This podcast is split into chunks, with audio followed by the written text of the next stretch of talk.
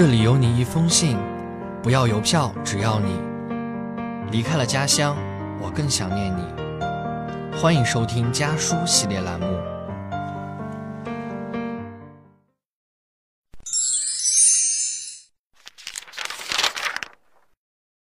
大家好，我是小鱼，来自辽宁大连。我在南京大学，距离我的家乡九百一十八公里。这是我写给妈妈的信。妈，上个月我偷偷回了趟大连，你不知道，爸爸也不知道，我只告诉了一个朋友。我们很早就已经约好，四月二十九号要一起去看五月天的演唱会。我真正喜欢上五月天是上初中时，无聊的自习课上，同桌把软软的耳机线塞到我手里，入耳是五月天的《武装》，激烈的节奏和率性的唱法。隐忍又强硬的歌词突然就唱进了心里，在那之后，五月天的专辑就是我最主要的歌单。在那个百度贴吧在青少年间还很流行的时代，每天坚持的签到让我越来越了解他们。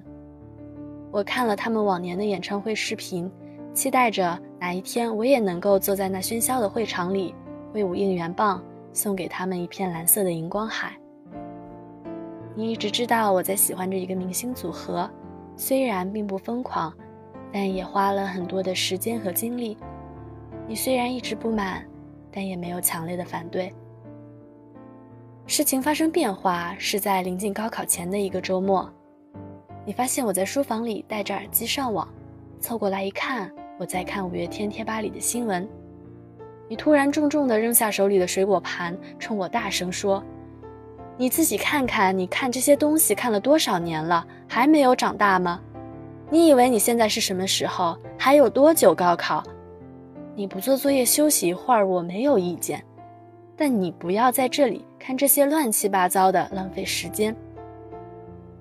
你一串连珠炮似的斥责让我不知所措，我忘记了当时的我有没有反驳什么，只记得最后我抽噎的说不出话来。我还记得的是，那天二模的成绩出来了，我在班里退步了将近二十名，遭遇了整个高三前所未有的低落。我记得那天的耳机里放的是五月天的《倔强》。妈，这是我第一次向你解释这件事，也是我第一次想认认真真的告诉你，你眼里乱七八糟的明星对于我而言。意味着什么？五月天的歌里，我听的最多的就是倔强，大概是因为我也有着那些善良的固执和骄傲的倔强，大概因为高三那年的起起伏伏，让我经历了太多不允许我用绝望面对的失望。它实在是一首朴实到不行的励志歌，但每一句词都是最真挚的温暖。听着歌。我会感受到五月天里的五个人彼此依靠着创作歌唱的那种温暖。为了《神的孩子都在跳舞》这张专辑，他们经历了漫长的瓶颈期，但终于在彼此的支撑下完成了专辑创作。其实那时候我需要的也不过就是这样一种支撑与坚持的力量。很神奇，每一次在听他们的歌、看他们的故事时，这样的力量都会涌进我的身体里。网上有很多人说，每个人的青春里都一定会有一首五月天的歌。我想，如果你听见了这句话，大概也会不以为然。但妈妈，对于我们很多人来说，喜欢明星并不是没有长大的一时冲动，他们真正进入了我们的生活。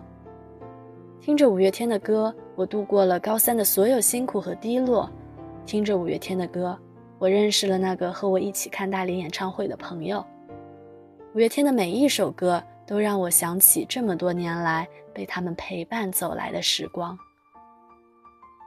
妈，追星确实很狂热，但他们让我们狂热的原因，是因为我们生活里所需要的、所期待的东西，从他们的身上得到了满足。他们唱着“终于人们发射了飞弹，捍卫自己的晚餐”，他们唱着“有些事现在不做，一辈子就不会做了”。他们唱着我青春里所有的坚强和疯狂。妈，我喜欢他们，不仅因为他们的歌给了我温暖，还因为有了他们的参与，我的生活脱离了庸常的轨道。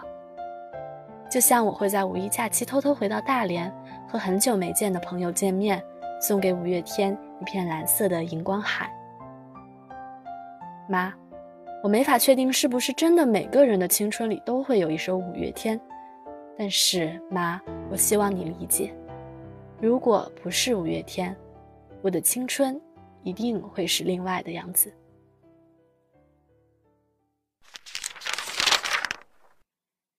离家的路很短，回家的路却很长。今天的节目到这里就要和大家说再见了。下期将由我的小伙伴继续为大家带来关于家书的那些事儿。一颗葡萄有多甜美，用尽了所有的图腾和语言描写，想一个人有多想念，那有序文字是小瞬间，借一个纪念的瞬间。